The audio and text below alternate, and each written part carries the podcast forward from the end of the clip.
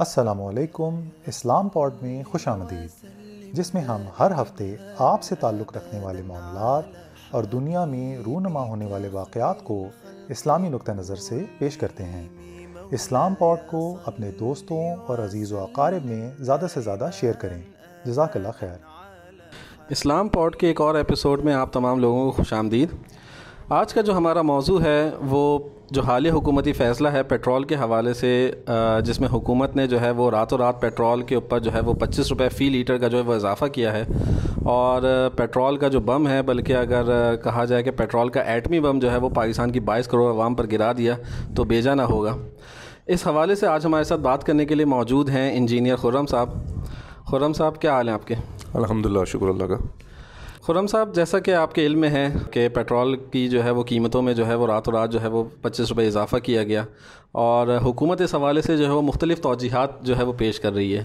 جیسے کہ عالمی منڈی میں جو ہے وہ پچھلے کوئی ڈیڑھ مہینے سے پیٹرول کی قیمتوں میں جو ہے وہ کافی اضافہ ہوا ہے۔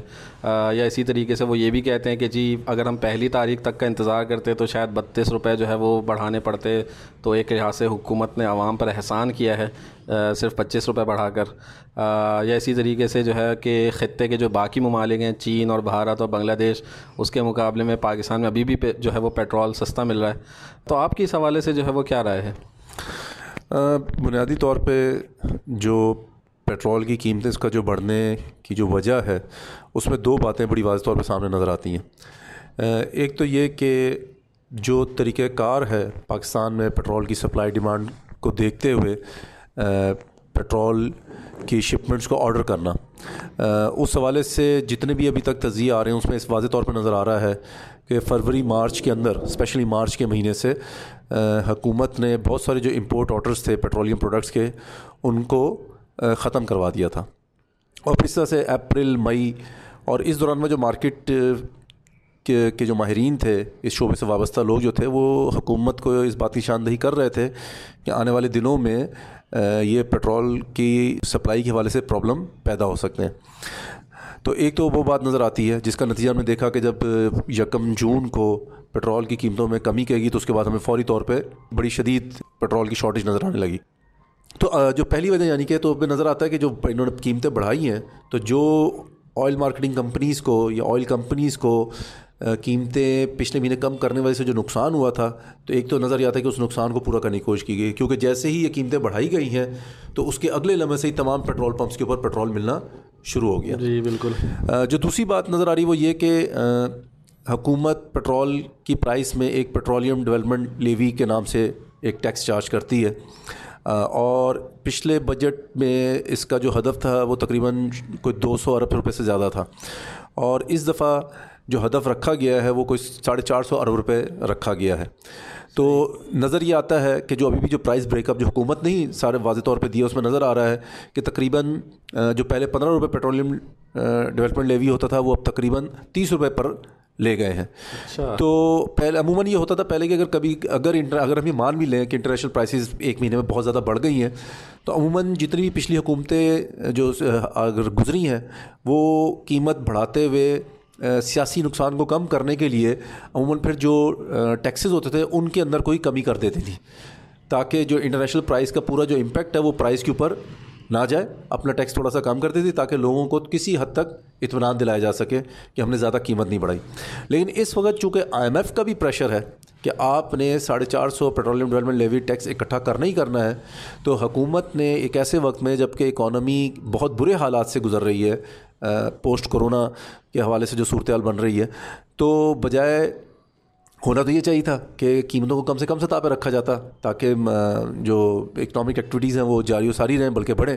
لیکن آئی ایم ایف کے دباؤ کے اوپر حکومت نے پیٹرول ڈیولپمنٹ لیوی کو بہت زیادہ بڑھا دیا، تقریباً دگنا کر دیا۔ تو یہ اس وقت دو بنیادی باتیں نظر آ رہی ہیں۔ ایک یہ کہ جو آئل مارکیٹنگ کمپنیز کو جو نقصان کا سامنا کرنا پڑا تھا پچھلے مہینے، اس نقصان کو پورا کرنے کے لیے۔ قیمتوں میں اضافہ کیا گیا۔ دوسرا، جو ٹیکس کا ہدف ہے پیٹرول لیوی کے حوالے سے جو آئی ایم ایف کا پریشر ہے، اس کو ٹارگیٹ کو پورا کرنے کے لیے جو جو ڈیولپمنٹ لیوی ہے، اس کو ڈبل کیا گیا، جس کی وجہ سے پرائسز میں ایک دم پچیس روپے کا اضافہ ہوا ہے۔ خرم صاحب، یہ جو آپ نے پہلی والی بات کی، یہ والا نقطہ تو جو ہے وہ کافی فتح لوگ ڈسکس کر رہے ہیں کہ جو آئل مافیا ہے پیٹرول مافیا ہے، اس کو فائدہ پہنچانے کے لیے جو ہے وہ حکومت نے یہ اقدامات کیے ہیں۔ لیکن یہ جو دوسری بات آپ نے کی ہے کہ آئی ایم ایف کی ڈکٹیشن کی وجہ سے جو ہے وہ حکومت نے جو ہے وہ یہ فیصلے لیے ہیں یا آئی ایم ایف کے پریشر کی وجہ سے یہ فیصلے لیے ہیں یہ ایک بڑی، آپ نے ایک نئی بات کی ہے۔ اور اس سے تو ایسا لگتا ہے کہ اگر یہ حکومت ہوتی یا کسی اور پارٹی کی نون لیگ یا پیپلز پارٹی کی بھی حکومت ہوتی تو انہوں نے بھی پھر جو ہے وہ آئی ایم ایف کی ڈکٹیشن کو ہی فالو کرنا تھا۔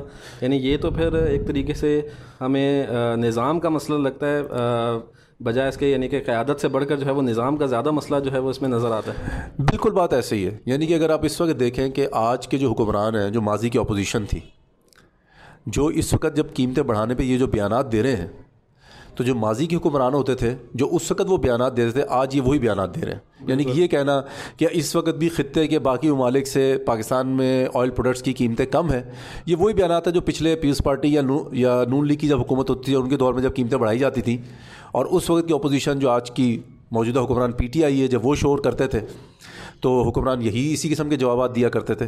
اور اس وقت کی جو اپوزیشن جو پیٹرول کی قیمتیں بڑھانے پہ اعتراض کرتی ہے آج اس وقت کے حکمران جو آج کی اپوزیشن ہے آج وہی اعتراض اٹھائے جا رہے ہیں۔ تو بات بالکل ایسے ہی ہے کہ یہ مسئلہ کسی ایک سیاسی جماعت کا نہیں ہے کسی ایک سیاسی قیادت کا نہیں ہے۔ یہ مسئلہ ایک نظام کا ہے ایک سسٹم کا ہے۔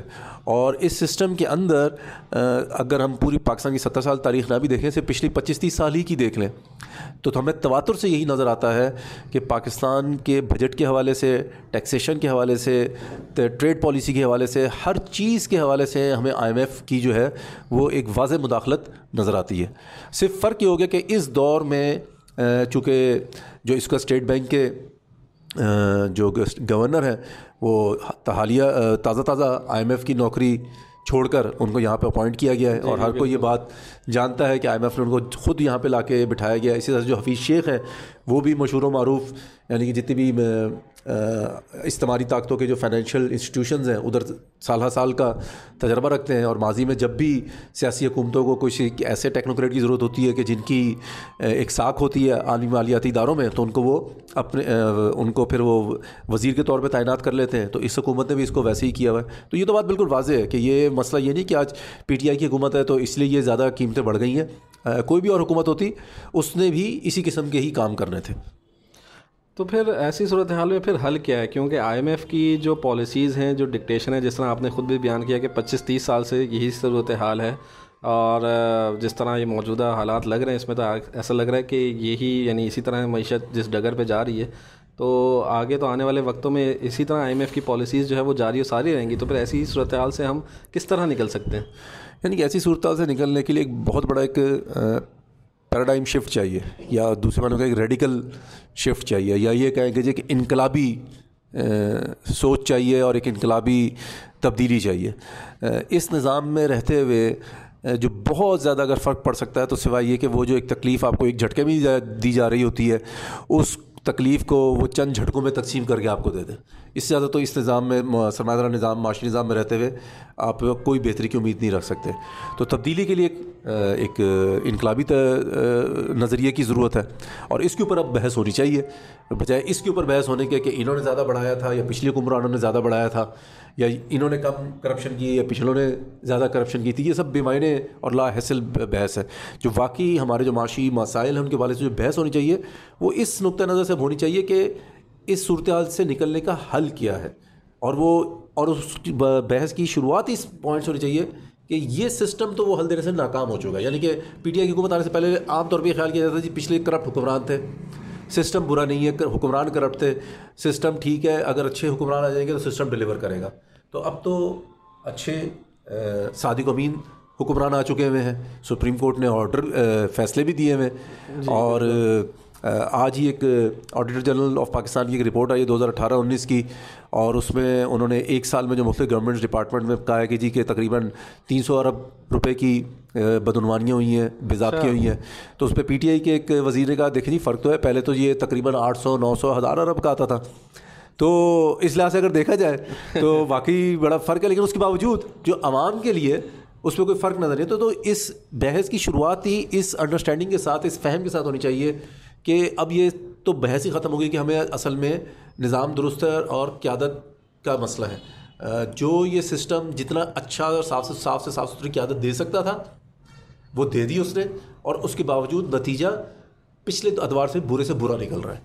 تو پھر اگر خاص طور پہ سی پیٹرول کے ایشو کی اگر ہم بات کی جائے تو اس پیٹرول کے حوالے سے جو ہے وہ آپ کیا حل تجویز کرتے ہیں کہ اس مسئلے کو جو ہے وہ کس طریقے سے جو ہے وہ حل کیا جا سکتا ہے؟ دیکھیے بنیادی طور پہ ہم چونکہ الحمد للہ مسلمان ہیں اور ہمیں یہ بات ذہن میں ہماری ہونی چاہیے کہ اسلام ایک مکمل ضابطہ حیات ہے اور اسلام نے صرف ہمیں عبادات اور اخلاقیات اور چند نجی معاملات کے حوالے سے احکامات نہیں دیے بلکہ ہماری زندگی کے تمام معاملات کا احاطہ کیا ہے اور ہماری زندگی کے ہر امر ہر عمل ہر صورتحال کے بارے سے اللہ سبحانہ تعالیٰ نے ہمیں کوئی نہ کوئی حکم دیا ہے۔ بے شک۔ تو جب ہم اسلام کے احکامات پہ غور کرتے ہیں اور دیکھتے ہیں اسلام کے وہ احکامات جو معیشت سے متعلق ہیں تو ہمارے سامنے ایک رسول کی حدیث سامنے آتی ہے جس کے اندر رسول فرماتے ہیں کہ مسلمان تین چیزوں میں برابر کے شریک ہیں۔ پانی چرا اور آگ۔ اور آگ کا معنی یہاں پہ توانائی ہے۔ اور پیٹرولیم پروڈکٹس جو ہے یا پیٹرول جو ہے یہ توانائی کا ایک سورس ہے۔ تو اس حدیث کی روشنی میں فقہ نے ہمیشہ سے اس بات کا تعین کیا ہے کہ یہ جتنے بھی ایسے وسائل ہیں جو کہ توانائی کے ذرائع ہیں وہ پبلک پراپرٹی ہیں۔ کیونکہ اس حدیث میں رسول نے فرمایا کہ مسلمان تین چیزوں میں برابر کے شریک ہیں۔ تو اس حدیث کی روشنی سے یہ پبلک پراپرٹی ڈکلیئر ہونا چاہیے۔ پبلک پراپرٹی سے اب کیا مراد ہے؟ پبلک پراپرٹی سے مراد یہ ہے کہ یہ لوگوں کی ملکیت ہے اور ریاست نے لوگوں کے عوام کے نمائندہ ہونے کی حیثیت سے اس کے تمام امور کی کو نگرانی کرنی ہے چلانا ہے اور اس سے حاصل ہونے والے فائدے کو پورے عوام تک پہنچانا ہے۔ تو کیا آپ آئل سیکٹر کی نیشنلائزیشن کی بات کر رہے ہیں؟ نہیں یہ بالکل فرق ہے۔ یہ نیشنلائزیشن کی بات نہیں ہے۔ دیکھیں نیشنلائزیشن کا مطلب یہ ہوتا ہے کہ وہ چیز اگر کسی ایک چیز کو یعنی کہ اگر پیٹرولیم سیکٹر کو نیشنلائز کر دیا گیا تو اس کا مطلب ہے کہ وہ ریاست کی ملکیت بن گیا ہے۔ ریاست کا جائیداد بن گئی ہے۔ اور اگر کوئی چیز ریاست کی جائیداد بن جاتی ہے تو ریاست اس کو جب چاہے فروخت بھی کر سکتی ہے۔ تو اس لیے ہم دیکھتے ہیں مختلف مسلم اور غیر مسلم ممالک میں جہاں پر کبھی مختلف جو بڑی بڑی پیٹرولیم کمپنیز تھیں، وہ اسٹیٹ اونڈ کمپنیز تھیں۔ اور پھر ایک وقت آتا ہے کہ اس کو پرائیویٹائز کر دیا جاتا ہے، بیچ دیا جاتا ہے۔ لیکن اسلام جب کسی چیز کو، جیسے یہاں پر پیٹرولیم پروڈکٹس کو پبلک پراپرٹی عوامی اثاثہ ڈکلیئر کرتی ہے تو اس کا مطلب یہ ہے کہ یہ کبھی بھی نجی ملکیت میں نہیں جا سکتا۔ ریاست بھی اس کے امور کی نگرانی کرتی ہے عوام کے نمائندہ ہونے کی حیثیت سے۔ ریاست اس کی مالک نہیں ہوتی۔ تو ایک بہت یہ بنیادی فرق ہے کہ جو کسی بھی سرمایہ نظام کے اندر اسٹیٹ اونرشپ ہو سکتی ہے ان ان پراپرٹیز کی تو وہاں پہ اسٹیٹ جب چاہے اس کو فروخت کر سکتی ہے۔ اور پھر اس سے حاصل ہونے والا جو ریونیوز ہوتے ہیں وہ اس کو اپنی مرضی سے خرچ کر سکتی ہے لیکن اسلام میں جب اس چیز کو، توانائی کے وسائل کو پبلک پراپرٹی ڈکلیئر کیا جاتا ہے، تو ریاست اس کی کبھی نشکاری نہیں کر سکتی اور اس سے حاصل ہونے ریونیوز کو وہ اپنی مرضی سے نہیں، بلکہ شرح نے جو تعین کیا ہے ان کو خرچ کرنے کا، اس کے مطابق وہ خرچ کرنے کی پابند ہوتی ہے۔ ٹھیک لیکن خرم صاحب، جس طرح آپ بات کر رہے ہیں یعنی اگر ہم جب ماڈرن اکانومی کو دیکھتے ہیں تو ماڈرن اکانومی تو یہ کہتا ہے کہ حکومت کو چاہیے کہ وہ اپنے اوپر سے برڈن جو ہے وہ زیادہ سے زیادہ جو ہے وہ اپنے اوپر یعنی کہ ختم کرے اور پرائیویٹ سیکٹر کو جو ہے وہ فیسیلیٹیٹ کرے پرائیویٹ سیکٹر کو جو ہے وہ سہولیات فراہم کرے۔ یعنی کہ حکومت کا کام جو ہے وہ بزنس کرنا نہیں ہوتا۔ لیکن آپ جس طرح سے جو ماڈل پیش کر رہے ہیں، اس میں تو ایسا لگ رہا ہے کہ حکومت جو ہے وہ اس سیکٹر کو جب ریگولیٹ کرے گی تو ایک طریقے سے حکومت ہوگی جو کہ یعنی کہ اس برڈن کو جو ہے وہ کیری کر رہی ہوگی۔ تو یہ تو ماڈرن اکانومی کے جو ہے وہ آپ ایک طریقے سے خلاف بات کر رہے ہیں۔ ابھی تھوڑے دن پہلے میری نظر سے ایک آرٹیکل گزرا کسی ویسٹرن تجزیہ نگار نے وہ آرٹیکل لکھا ہوا تھا اور اس نے کہا کہ میں حیران ہوا کہ جب میں نے اس وقت دنیا کی جتنی بڑی بڑی آئل منرلز کی جوائنٹ کمپنیز ہیں تو کہتے ہیں میں نے ان کو پیچھے جا کے دینا شروع کیا تو پتہ چلا کہ ان تمام کی بنیاد ریاست نے رکھی تھی۔ صحیح۔ یعنی کہ اگر آج میں موٹی موٹی مثال دوں British Petroleum British year lines اسی طرح سے سعودی عرب کے اندر آرام کو بالکل۔ اور ڈھیروں مثالیں ہیں۔ فرسٹ ورلڈ ترقی یافتہ ممالک کی۔ کہ جہاں پر ان بڑے بڑے انڈسٹ توانائی کے شعبوں میں ریاست نے کام کیا اور ریاست نے کامیابی سے ان کو چلایا۔ صحیح۔ لیکن چونکہ سرمایہ دار نظام میں جو فوکس ہے اس کا جو توجہ ہے وہ یہ ہے کہ جو سرمایہ دار ہے اس کو زیادہ سے زیادہ موقع دیا جائے نفع کمانے کا۔ تو پھر یہ وہ شعبے تھے جن میں شروع میں سرمایہ کار آنا نہیں چاہتا تھا کیونکہ اس کے اندر انویسٹمنٹ بہت زیادہ تھی اور انویسٹمنٹ کے ڈوبنے کے خطرے بھی سب سے زیادہ تھے۔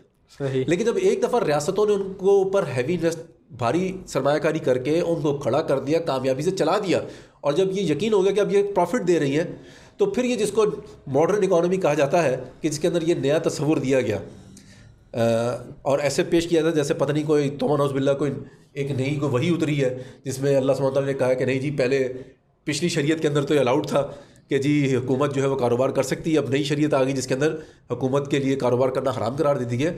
تو بنیادی طور پہ یہ سرمایہ دار نظام نے ہمیں ایک کانسیپٹ کو ایسے پیش کرتے ہیں جیسے یہ کوئی سائنسی تھیوری ہے۔ اور ہم بھی جو ہے بغیر سوچے سمجھے اس کے اوپر ایسے عمل کرنا شروع کر دیا جیسے دنیا صدیوں سے اسی اسکول پہ چل رہی ہے۔ جبکہ چند دہائیوں پہلے تک صدیوں پہلے نہیں چند دہائیوں پہلے تک یہی ترقی یافتہ ممالک کے اندر اسی انرجی سیکٹر میں ریاست کا سب سے زیادہ اہم رول ہوتا تھا۔ صحیح۔ تو یہ کہنا کہ ریاست کا کام نہیں ہے کاروبار کرے یہ بالکل غلط بات ہے۔ اور اس کا بھی ہم نے ایک اور نتیجہ کسی ایک اور حوالے سے دیکھا یعنی کہ ابھی جب یہ کرونا کا بحران آیا تو مغربی ممالک ترقی یافتہ ممالک جو کہ دولت مند ہے وہاں پہ کیا نظر آیا کہ ہاسپٹلس کی تعداد کم ہے؟ ہاسپٹلس میں وینٹیلیٹرس کی تعداد کم ہے ہاسپٹلس کے اندر آکسیجن کی فیسلٹی کم ہے ہاسپٹلس کے اندر جو وینٹیلیٹر کے مریض کو جو خاص ادویات چاہیے، وہ ادویات کم ہے اور جب انہوں نے تجزیہ کیا، ان کا وجہ اس کی نظر یہ آئی، کیونکہ جو رول ریاست کا چالیس پچاس سال پہلے ویسٹ میں میڈیکل کے شعبے میں ہوتا تھا، اسی تصور کے تحت یعنی پرائیویٹ شعبے کو حق دیا جانا چاہیے کہ وہ کام کریں۔ ریاست کا کام نہیں ہے، نہ کاروبار کرنا، نہ لوگوں کو سہولیات یا لوگوں کو کی خدمت کرنا۔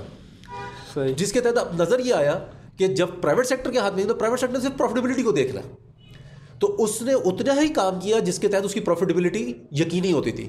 اور جب ایک کرائسس کی سچویشن آئی تو وہ پرائیویٹ سیکٹر اس کرائسس کی صورت حال کو کیٹر نہیں کر سکا۔ اس ضرورت کو پورا کرنا چاہتا اس پورا پورا کرنے کی صلاحیت ہی موجود نہیں تھی۔ تو یہ ایک بالکل بیکار کی بات ہے۔ آج بھی دنیا کے بہت سارے بڑے ممالک ساؤتھ کوریا جو کہ سرادار ملک ہے وہاں پہ الیکٹریسٹی جو ہے اس کی ایک بہت بڑی جو ہے وہ جنریشن جو ہے وہ گورنمنٹ سیکٹر کے اندر ہو رہی ہے۔ تو یہ ایک ہمارے سامنے ایک ایسے پیش کیا جاتا ہے ماڈرن ایک اکانومی کہ جیسے کوئی ابھی تازہ تازہ اللہ سبحانہ تعالیٰ نے کوئی نئی احکامات بھیج دی ہیں اور پچھلے احکامات کو معطل کر دیا ہے اور ہم بھی بغیر کسی تحقیق کے تجزیے کے اس کے اوپر سمعنا واتانہ والی صورتحال میں چلے جاتے ہیں۔ جبکہ ہمیں نظر یہ آتا ہے کہ اس وجہ سے یعنی کہ جو بھی ہم اصل بحث کریں حکومت نے پیٹرول میں پیٹرول ڈیولپمنٹ لیوی کیوں بڑھایا؟ یعنی کیوں اس بڑھایا؟ کہ حکومت کے پاس وسائل نہیں ہیں اپنے معاملات چلانے کے لیے اور لوگوں کے منہ پہ خرچ کرنے کے لیے۔ تو پھر حکومت پیسے کہاں سے لے کر آئے؟ پھر یا تو وہ ٹیکس لگائے گی یا قرضے لے گی۔ تو یہ ایک بالکل بیکار کی بات ہے کہ حکومتوں کا کام یہ کاروبار کرنا نہیں ہے حکومت کو کاروبار بھی کرنا ہے۔ اور اس کی ایک تیسری ایک اور جہد بھی ہے یعنی کہ اس وقت ہم پاکستان میں جو چینی کے حوالے سے بحران دیکھ رہے ہیں جو آٹے کے حوالے سے بحران دیکھ رہے ہیں فارماسوٹیکل دوائیوں کے حوالے سے بحران دیکھ رہے کیوں؟ کیونکہ پرائیویٹ سیکٹر کے ہاتھ میں دے دیا گیا ایک بیلنسنگ ایکٹ نہیں ہے کہ گورنمنٹ کا بھی اس کے اندر کوئی رول ہو۔ تو جس کی وجہ سے اگر کہیں بھی جو گورنمنٹ کا ایک اور کام جو رہ گیا ہے کہ وہ مانیٹر کرے اگر اس کے اندر کہیں کوتاہی کرتی ہے تو اس کوتاہی کا فائدہ اٹھا کے چینی کا کرائسس پیدا ہو جاتا ہے آٹے کا کرائسس پیدا ہو جاتا ہے اور چند لوگ جو کہ پرائیویٹ سیکٹر کے اس میدان میں کھیل رہے ہوتے ہیں، ان کو موقع مل جاتا ہے اور وہ راتوں رات جو وہ اربوں کما لیتے ہیں اور ہماری جیبوں سے اربوں روپے نکل جاتے ہیں۔ تو یہ بالکل بیکار کی بات ہے جی کہ ریاست کا کام نہیں ہے۔ ہمارے لیے حیثیت مسلمان، اللہ سبحانہ تعالیٰ نے ریاست کے اوپر کاروبار کرنے کا بھی ذمہ داری ڈالی ہے اور لوگوں کو خدمات فراہم کرنے کی بھی ذمہ داری ڈالی ہے۔ چلیں بہت بہت شکریہ خرم صاحب آپ کا، آپ نے ہمیں وقت دیا اس حوالے سے۔ اور آج کے ہم پوڈ کاسٹ کا اختتام کرتے ہیں اس دعا کے ساتھ کہ اللہ تعالیٰ ہمیں وہ ریاست نصیب فرمائے کہ جس میں اللہ تعالیٰ کے احکامات کے مطابق جو ہے وہ فیصلے ہوتے ہوں۔ جزاکم اللہ خیر۔ وعلیکم السلام۔